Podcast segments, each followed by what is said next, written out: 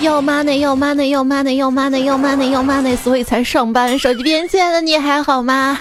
欢迎你来收听，等待着下班，等待着放学，等待着的段子来了。我是等待有人给我送月饼的主播彩彩呀。今天周三啊，你现在送我还来得及呢。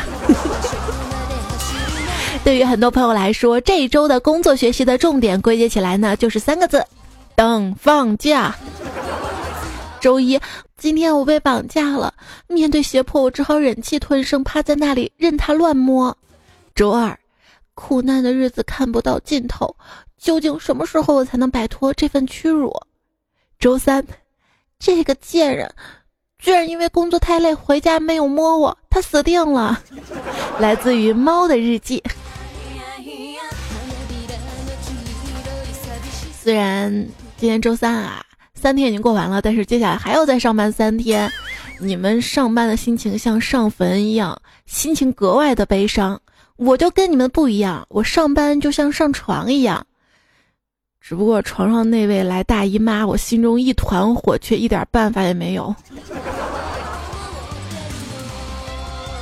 你说要是睡觉前有起床时候的疲劳，起床的时候有睡觉前的那种兴奋，那该多好呀！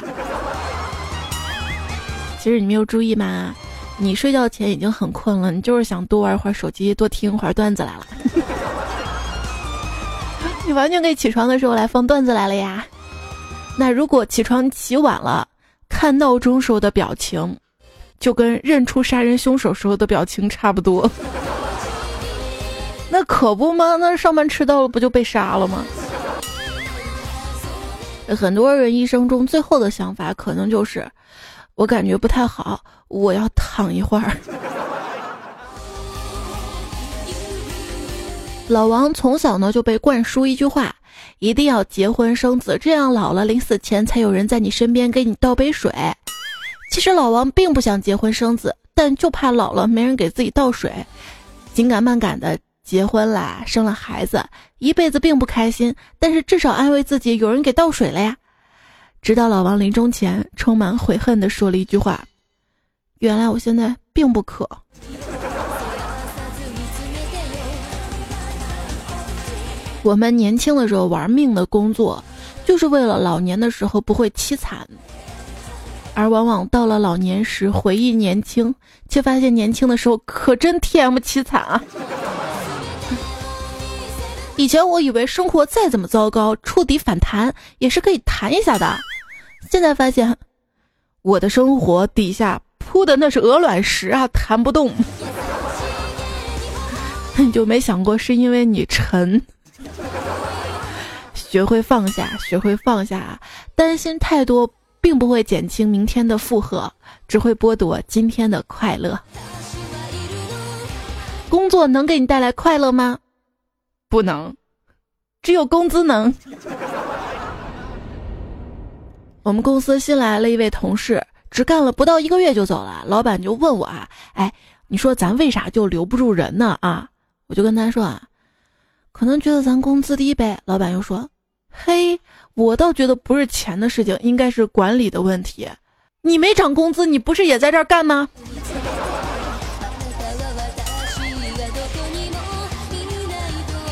我还能说什么啊？我觉得一个公司的人情味是很关键的。那天正加班嘛，老板走过来，把一杯冒着热气的奶茶放在我桌上。那个时候我心头就飘出了一丝暖意。虽然我们公司工资不高，但人情味还是挺足的。然后只见他甩了甩手，说：“哎呀，烫死我了！”又拿起来走了。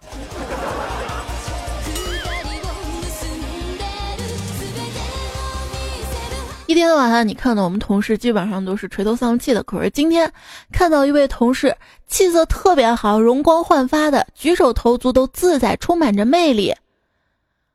后来才知道，因为再过四个小时他就要提出离职了。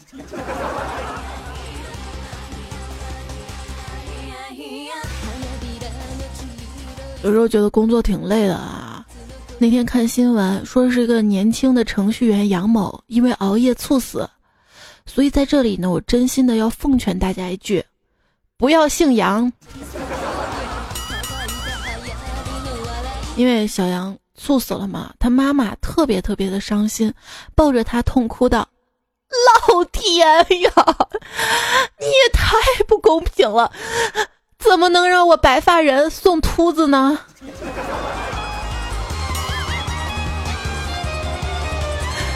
哎，现在的程序员挺惨的啊，面临着三大困扰：脱发、猝死和祭天。还有无时无刻不面临着，哎，你是程序员吧？那你给我盗个 QQ 呗？哎，你是程序员，你你帮我刷个投票呗？哎，你是程序员，你给我做个网站呗？哎，你程序员，你你帮我找回个 iPhone 呗？哎，你帮我下个电影呗？你帮我修个手机呗？你帮我换个灯泡呗？问：换个灯泡需要几名程序员？答：来多少个都不行，这是硬件工程师的活儿。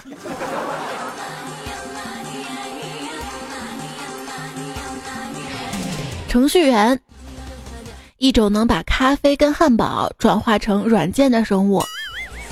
人也是一种奇怪的生物，把所有不想面对的破事儿都说啊，推到明天再说吧，却还安慰自己明天会更好。别动不动就把问题交给时间来证明，时间懒得理你这个烂摊子。有些人就是觉得时间是有汇率的吧。自己的时间比较贵，别人的时间比较便宜。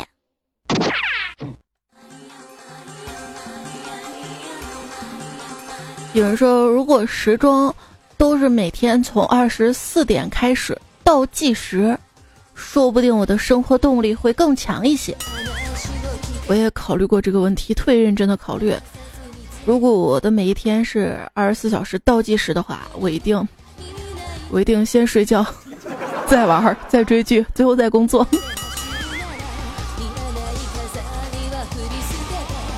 哎，像我这种只会拖后腿的，是不是只能参加运动会的拔河呀？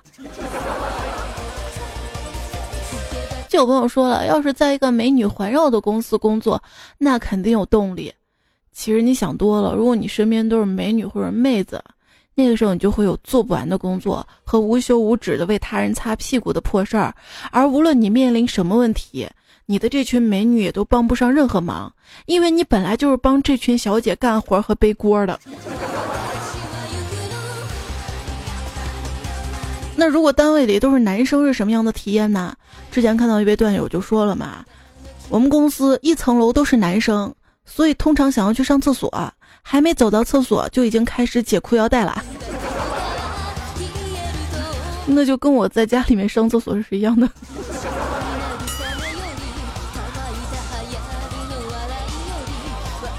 今天老总儿子在电梯口玩嘛，胖虎看到老总的儿子长得胖嘟嘟的，特别可爱，脑子一短路，竟然说了句：“来来来，让爸爸抱抱。”突然电梯门开了，老板娘愣住了，身后的老总也愣住了。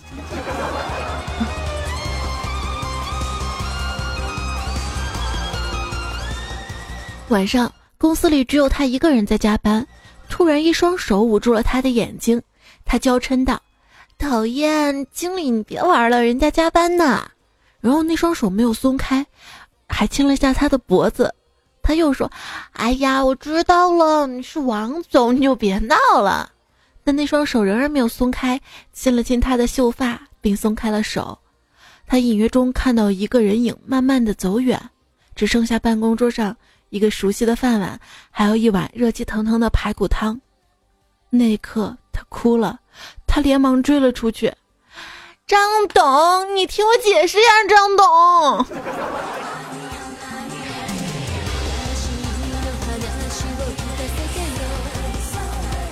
哎，你是干什么工作的？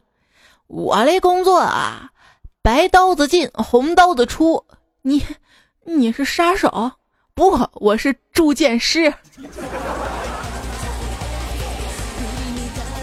明明是铸刀师。我做过最困难的工作，应该就是门的推销员了。因为每当我要敲客户的门的时候，都忍不住在想：啊，他已经有一扇了。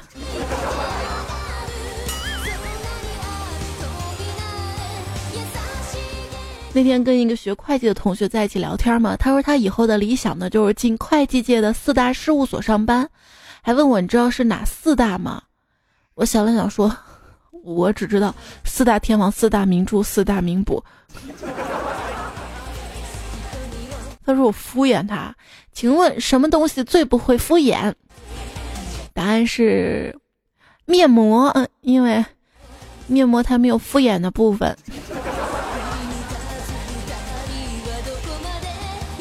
说到这面膜啊，你会发现身边的女孩儿，越能熬夜的比越不能熬夜的用的护肤品就好。贫穷的女孩儿她不敢熬夜呀，熬夜是当代都市精致女孩们炫富的新标杆儿啊。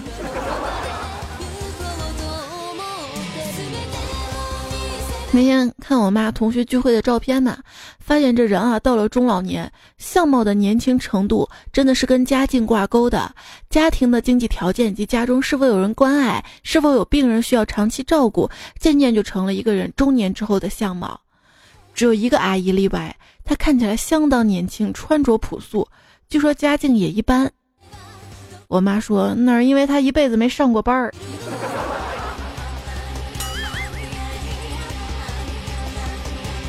谁说我不上班在家里面，会被他们说是黄脸婆的。如果你的脸长得不好，就要健身，这样当别人再说你丑的时候，你就可以揍他了。像我妈长得挺漂亮的，但总嫌我长得丑。有一天又数落我，我就急了，我就说：“哎，你嫌我丑，你当初别生我呀，我又不是你生的啊。”他说：“我告诉你多少次了，你是我捡的。”我说：“啊，那你不挑个好点的捡？”他说：“ 好的谁扔啊？” 行，妈你赢了。那天看到小区里面嘛，有个妈妈在哄孩子啊，指着保安叔叔就说了：“你再哭，叔叔就把你抓走了，抓走卖掉哟。”保安面无表情，而等那对母女走远之后。保安小声嘀咕道：“谁要你家丑孩子？”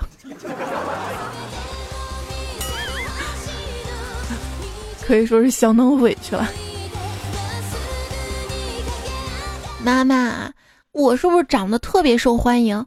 不然为什么每次我去小区玩，一群小狗都跟着我呀？嘿，你丫的拉完屎又没擦屁股吧？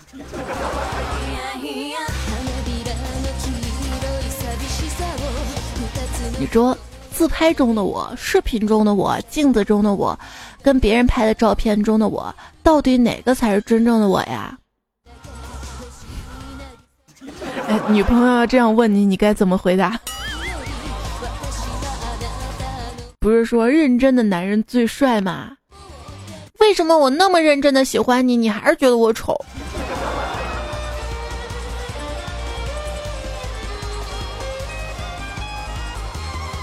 别每次看到长得好看的人，你就说自己一见钟情啦，又恋爱的话，你只不过是被荷尔蒙冲昏了头脑，间歇性发情而已。你见过他卸妆的样子吗？有时候想啊，化妆品那么贵，卸妆又名洗钱。说到洗钱啊，我曾经就干过一次，可别说出去啊。就有一次上厕所嘛，结果兜里钱全掉坑里了，我舍不得嘛，我就一张一张的捞出来，然后就放水池里洗干净。后来揣着那钱吧，总觉得有味道，太难闻了，我就把钱全部存到银行里面了。再取出来的时候，钱就没味道了，我机智吧？可是后来发现还是有味道。那味道来自于我的手，谁能告诉我一下那个手指甲缝怎么样洗干净啊？好看的皮囊嫌你丑，有趣的灵魂嫌你俗。别这么说，好看的皮囊也可以嫌你俗，有趣的灵魂也可以嫌你丑的。也别说什么好看的皮囊千篇一律，有趣的灵魂万里挑一这句话来安慰自己了。这么讲的人，大概不会是芸芸众生里那一千个好看的皮囊，却很可能是那一万个灵魂中九千九百九十九分之一的人。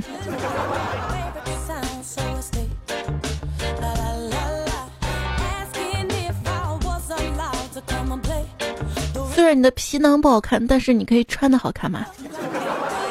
今天我穿了一个紧身衣出门，刚下楼碰见了一大爷，大爷可能有点儿有点老花了吧，眯着眼睛就跟我说：“姑娘，你出门打篮球呀？”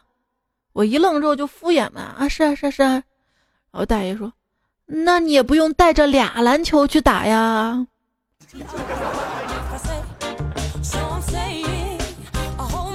谁现在还敢打篮球啊啊！最近看新闻说，学校的篮球场都被大妈占了，跳广场舞啊！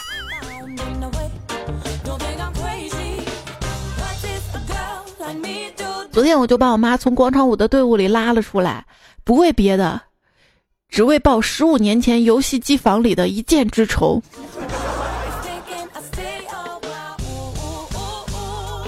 像当妈的总是都不理解我们，我们整天上网干嘛呀？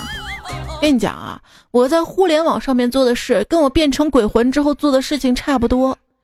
听别人讲话，看别人爱爱，免费看我想看的电影跟音乐会。新闻：由于机器人和人工智能的进步，到了二零四五年，我们大多数人都将变得可有可无，不得不通过玩乐来消磨时间。嘿嘿，我就知道我走在时代的前沿。像我基本上整天都在家宅着，以至于就算有一天被指犯罪，我可能连一个不在场的证明都提供不了。这是个问题啊！整天宅在家吃饭也是个问题。我觉得我爸就是一个两面三刀的人，只有我们俩在家的时候嘛，就和谐的商量外卖吃啥。啊，我妈一回来，我爸就开始说：“哎，这个外卖不干净啊，不要。”我妈也是。她跟我走在路上，看见外卖骑手都要扭头警告我。我跟你说啊，不许再点外卖了。我吃外卖呢，也是体贴你们，关心你们，不想让你们做饭劳累。像家里的爸妈都睡得比较早嘛，我呢就睡得比较晚。而半夜饿了怎么办啊？又不想麻烦我妈起来做饭，自己又懒得去做，又。不想再吃那些零食了，就叫外卖。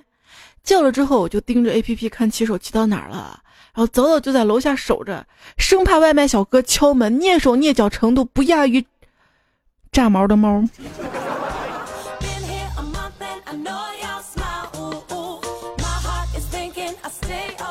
外卖一敲我家门，一按我家门铃，我爸我妈醒了，我就死定了。有一天在家看着电视吃着外卖，我爸说什么？刚那个外卖你点的？我刚才跟楼下周伯伯说，现在年轻人真是懒呐，都不懂得自己下厨，一天天叫外卖浪费钱，这些外卖就是挣的懒鬼的钱，搞什么啊？你出去上学半年回来就这么懒了？让你上学还错了啊？越上学越懒了，这得多少钱呢？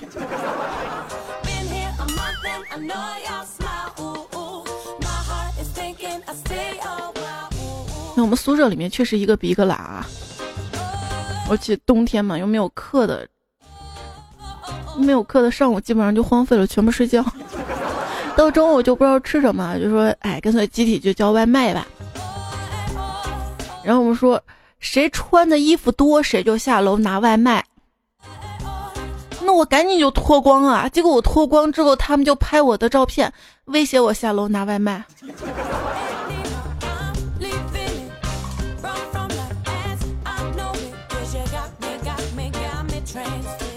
段有星说失恋了，没心情吃饭，下午饿了就点了外卖。不一会儿，外卖小哥就送来了一杯红豆奶茶。结果正当我心情有点好转的时候，没吃饱啊，就晃晃奶茶杯子，里面有豆豆，迫不及待把奶茶盖儿给打开，然后就傻眼了，怎么都是绿豆啊？就打外卖小哥电话问他怎么回事儿，他说人类这么高级的生物都能厚着脸皮戴绿帽子，更何况只有小小的一颗豆子。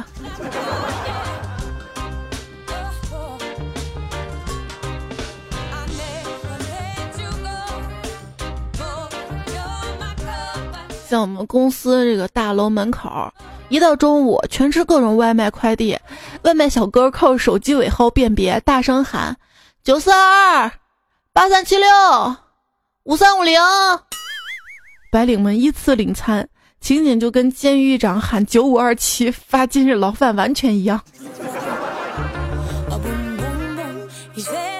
就有一些总是怀念从前车马很慢的人啊，现如今外卖晚到两分钟就开始骂娘了，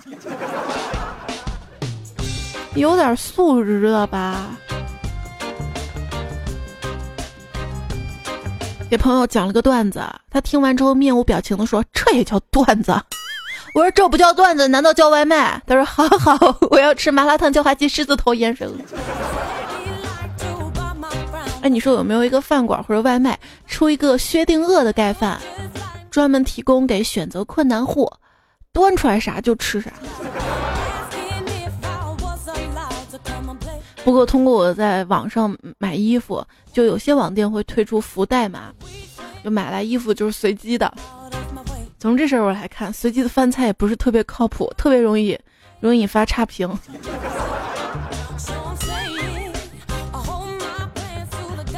是五年前的自己，不要以为你吃不胖就可以拼命的吃，总有一天你会胖的一发不可收拾的。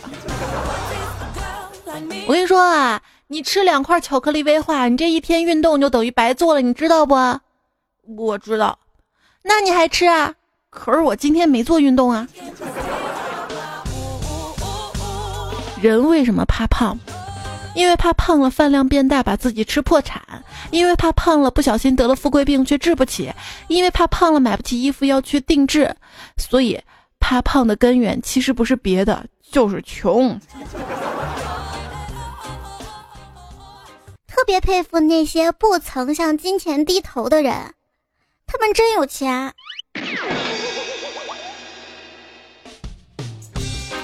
这个“穷”字是怎么写的？上面一个宝盖头，固定的地方，比如工厂单位；下面是个八，就讲八小时；力就拼命干，意思就是在固定的单位每天八个小时拼命干，结果就是穷。谁说的？我们有时候工作九个小时、十个小时、十一个小时。那富有的“富”字怎么写的？一个人躺在躺在自己的。田产上，张着嘴巴吃，还有间屋，有房啊，那就是富。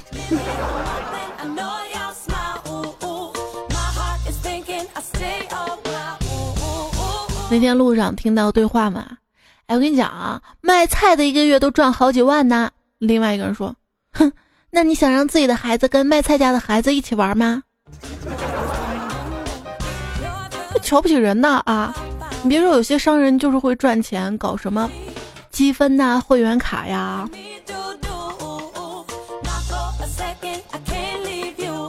嗯，我发现很多店都是去过一次就办了会员卡，积分就积到那儿了，再没升过。哎，有些商铺搞的积分卡，花二百块钱才能积一分也就罢了，啊，四百积分只能抵二百元。你愧对积分卡这个名字，应该叫微积分卡。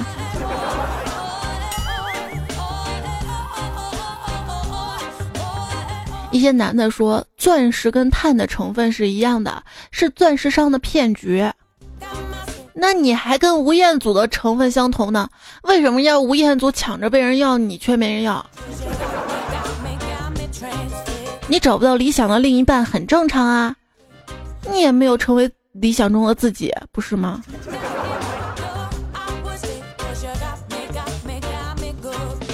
哎，你说这同学结婚就结婚嘛，还要让我们给份子钱？一条短信就能从我银行卡里赚走五百块钱，结婚是最厉害的传销。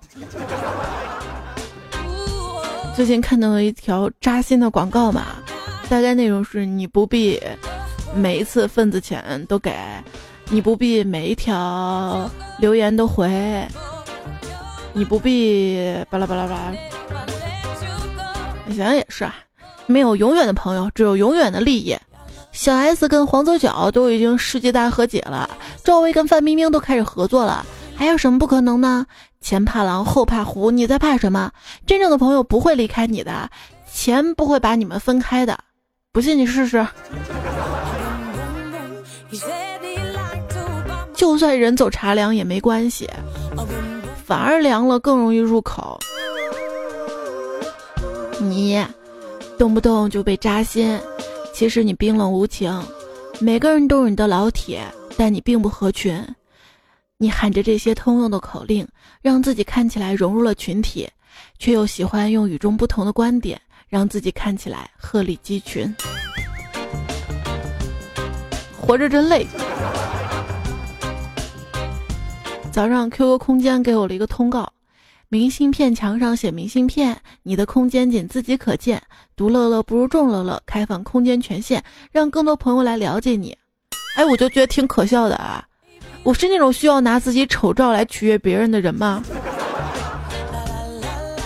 你说，知道你过去的人固然可怕，但有你过去照片的人更可怕呀。一个人知道你的隐私、你的弱点，但是无论如何都不会拿出来攻击你，哪怕是你在作的很厉害的时候，我觉得这就是一种非常非常难能可贵的品质。你身边有这样的朋友，一定要珍惜啊！刚才有位朋友就说怀疑我跟范冰冰是同一个人，因为从来没见过我跟她同时在公开场合出现过。嘿，这逻辑我竟然无法反驳。看到一朵花儿挺漂亮的，拍照发朋友圈，哇，好漂亮的一朵花儿呀，这很正常。但是看到一个女性屁股很漂亮，拍照发朋友圈，啊，好漂亮屁股呀，那就不正常了。同样是欣赏美丽的事物，为什么结果会不同呢？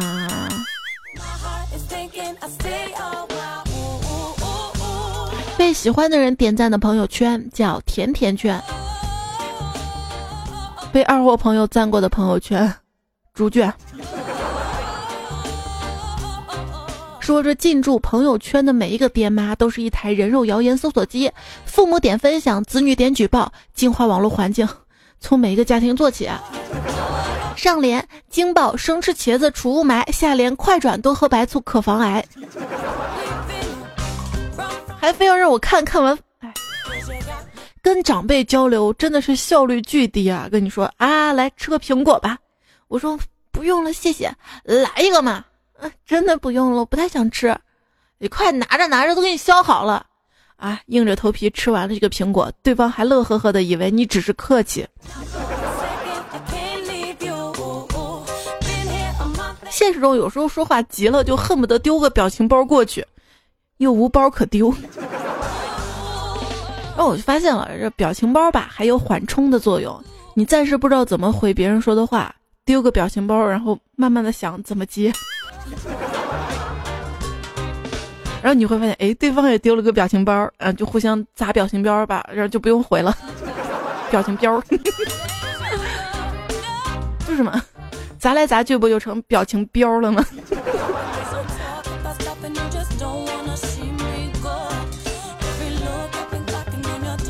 有些人把网上下下来的图片印上自己的水印，还印在最中间，这是什么人性啊？我妈就说，她小时候见饭馆里的小乞丐往食客盘子里吐唾沫，人家打也不是，吃也不是，只好就让给他了。以前的人吧，求转运会去庙里拜拜，现在人都是上微博找条帖子转转，哎，真的是越来不把封建迷信当回事儿了啊！最近说什么开运梅，哎呀！就我们西安嘛，一女子在那个五阿哥开的那个理发店里面，哎，这个理发店真的是黑啊！我也在里面栽过跟头。你说这理发店干嘛能纹眉啊？因为他一楼理发，二楼就搞美容哈，就纹个眉，再加上点几个痣吧，花掉二十七万块钱。后来就想不通啊，他怎么花这么多钱呀？人家解释说。你这个眉叫开运眉，给你加了什么子女福、健康福、事业福，这是面部相学磁场调整，而且纹眉这是艺术，你知道吧？艺术的东西你没办法拿价格衡量。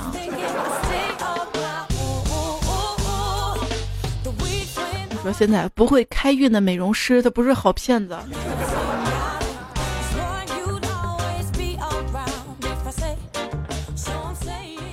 真别一天到晚粉转路，路转黑的了。转转转转转，你你是你是二人转后备演员吗？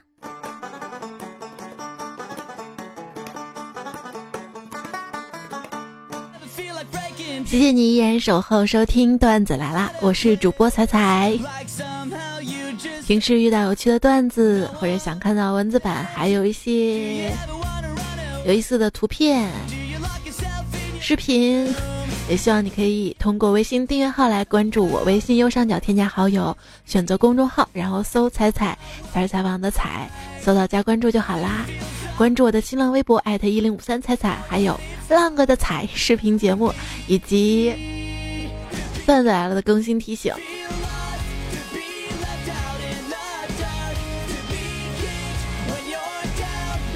我们呢就是一直在努力，但是努力并不一定有收获。当没有收获的时候，请不要去碰瓷儿好吗？最近就是有一部电影叫《纯洁心灵》。逐梦演艺圈，因为剧组呢获得了豆瓣史上最低的评分二点零分，大字报炮轰豆瓣。一个青年导演花十二年心血，认认真真给中国拍电影，被豆瓣一天给毁了，又引起了网友的吐槽啊！有朋友就说了：“哥，你要是花了十二年拉了一坨屎，因为你拉屎的过程很艰难，我们还必须说屎是香的啊。”你要是卖惨，应该上天桥端着碗。有人说，十二年拍出这样的片子，你让我明白，没天赋靠努力真的是没用的。这位导演，十二年来就没有人劝你改行吗？网友压沙龙就说了，我觉得导演拍《纯洁心灵》就像老干部写诗，朋友圈里的其他老干部们都点赞，形象生动。情感真挚，觉悟高，手法巧，尤其是最后一句“未来真给力，共圆中国梦”，语言紧跟潮流，老哥真牛。老干部呢，一听这样的夸奖啊，就自费印诗集了，然后往市场上一卖，大吃一惊。还有人说，这国产的野鸡导演纷纷跳出来碰瓷儿之后，观众讨论电影是不是也得跟喝酒似的啊？那个我刚看了导演十二年陈酿的烂片儿，太可怕了。哎哎，有有电影家协会党组的认证吗？听说那才是每一批烂片里最正宗的。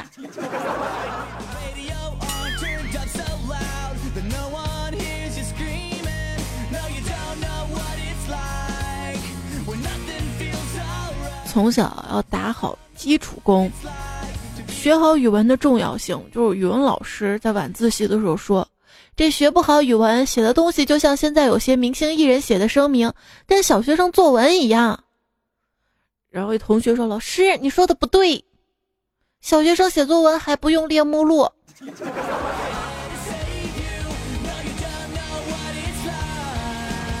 小时候老师教我们文明用语，对不起，然后是没关系。长大之后社会又教我们，你没关系，那只有对不起。喜子说：“心如刀割，心如止水，心如刀绞，心如死灰，心如人设塌了。”橄榄说：“假如我是段子手中的李白，那你无疑就是李清照了。”我说这么多不为别的，只想说同性不能相爱。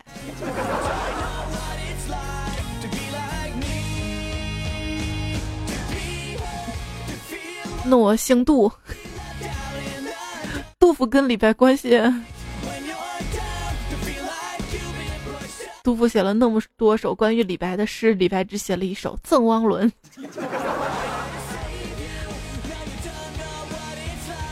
早晚说，从进公司开始听你的段子，到昨天公司倒闭，从单身到恋爱再到单身，眨眼时间五年了。嗯，明明四年多要做段子，再过几天就要回家了，心里总有点小小的失落。希望才做一期公司倒闭的节目。我要敢做一期公司倒闭的节目啊，那我就失业了。当时刚入职的时候嘛，人事问我能干多久，我说我我能干到公司倒闭为止。时隔半年，我就失业了。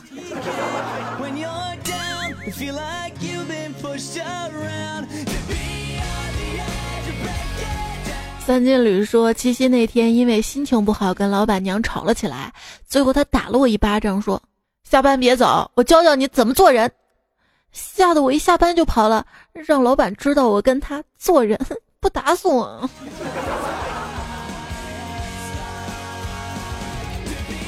神东说：“天苍苍，野茫茫，迷你彩生气打他娘。”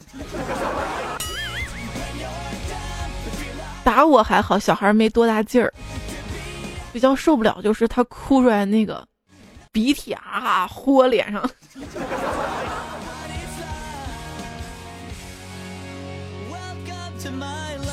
浪迹天涯说：“以后我要开好多好多关于动物的店，就比如搞了只鸭，叫了只鸡，炸了只虾，弄了只龟，炖了只鹅，蒸了条鱼，炒了条狗。”煮了条蛇，烤了头羊，煎了头牛，吃了匹马，等等等。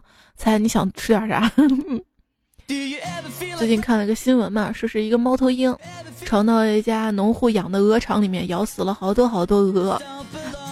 看完这个新闻，我就特别想吃鹅。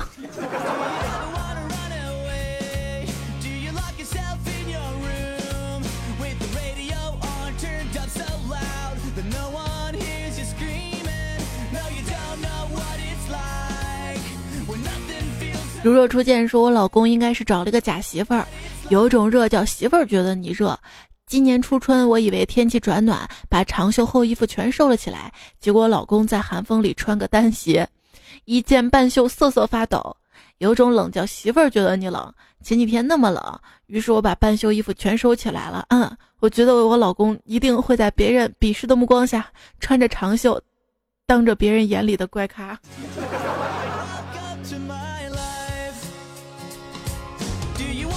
这都不看天气预报的吗？有人说，因为天气转凉，为了解决各位单身女性怕冷的老难题，本人今日正式加入滴滴暖被窝，现女性客户有脸蛋、有长相、有经验的优先，超过三十岁的不接。本人强推套餐：一万包过冬，五万包年，先转账再暖被窝。小本生意，诚信暖被窝，暖到你心花怒放，暖到你走路扶墙。我们的口号是：只有你想不到的，没有哥做不到的。凡怀疑本人能力的，可免费试用暖被窝一晚。非诚勿扰，第一次做微商都不容易，请姐妹们多多关照。根本不需要你暖被窝，我买一只猫就行。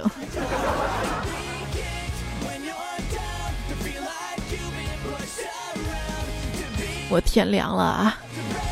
木子浩说：“秋天到了，冬天还远吗？也终于找到了不减肥的理由了，理由就是冬天冷，胖。”脂肪厚能御寒，这理由让我果断忘记减肥，因为相比帅，我更怕冷。夏天，夏天悄悄过去，留下几番喜。我为什么唱的慢？因为我知道很多朋友呢，听节目的时候都会用两倍的速度听呢。呀，心底呀，心底还有阿玛尼。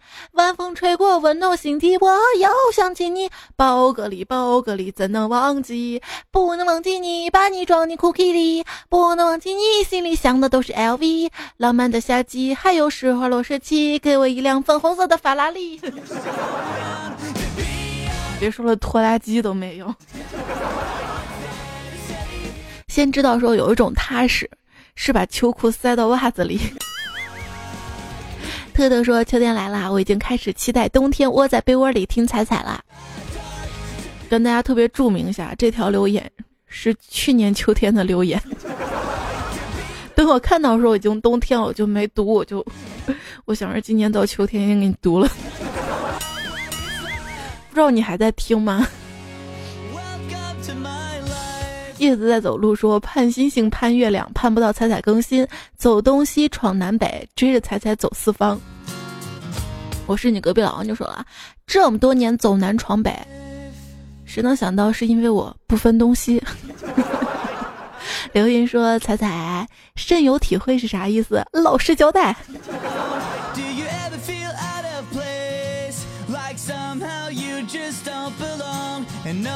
我还真没有深有体会过。当葱说一想起彩彩，我这张丑脸就泛起了微笑。没事，笑起来你最美。柚子说：少年强则少女扶墙，少年弱则少女失落，少女强则少年平躺，少女弱则少年惆怅。旧言慈心说：彩彩，我开了一天车，就听了一天，笑了一天，太开心，不小心爱上你了，咋整啊？欢迎你，开一天车的老司机。菲菲说：刚才在微博看到你配音的。浪个的彩，好好玩。听到是你的声音，瞬间觉得好亲切，好好笑。在你把这个弄到美拍上吧，我关注，我会天天去看的，天天点赞的。好像现在各大视频网站上都被我铺了。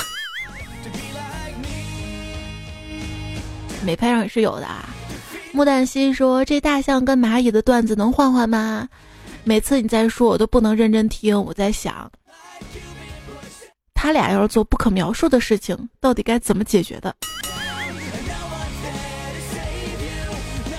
这个大象跟蚂蚁的事情啊，主要看他俩谁公谁母了，然后再看具体的解决方案。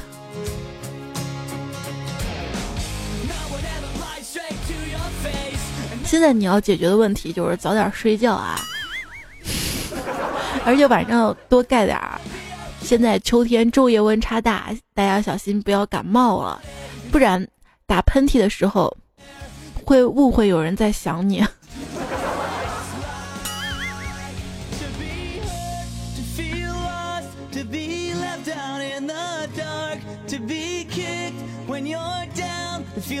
虽然没有人想你，但是你可以想放假呀。然后谢谢最近几期节目的沙发不知所以利口新彩西楚小哥。嘚儿个嘚儿个肉蛋面，时光浮夸等下我，老鼠扛刀满街找猫，旋风小明对小红说小莲子琪琪，谢谢你们的支持，也谢谢这期的段子的原作者们。中二化学季老师看这片云破齿，英式美米笑话百科，销魂夜独醉，二道抽过去，我家伊恩为意见领袖，明信片墙上的明信片，孙白发，H E R O。浅木之上，小小小心慌，纯良大叔齐二，杰克波比买冷照。好啦，跟大家说晚安啦，下期段子来啦，我们再会啦，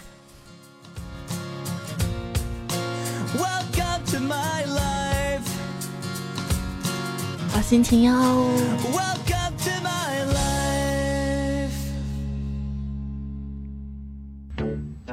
床就好像人类的充电器。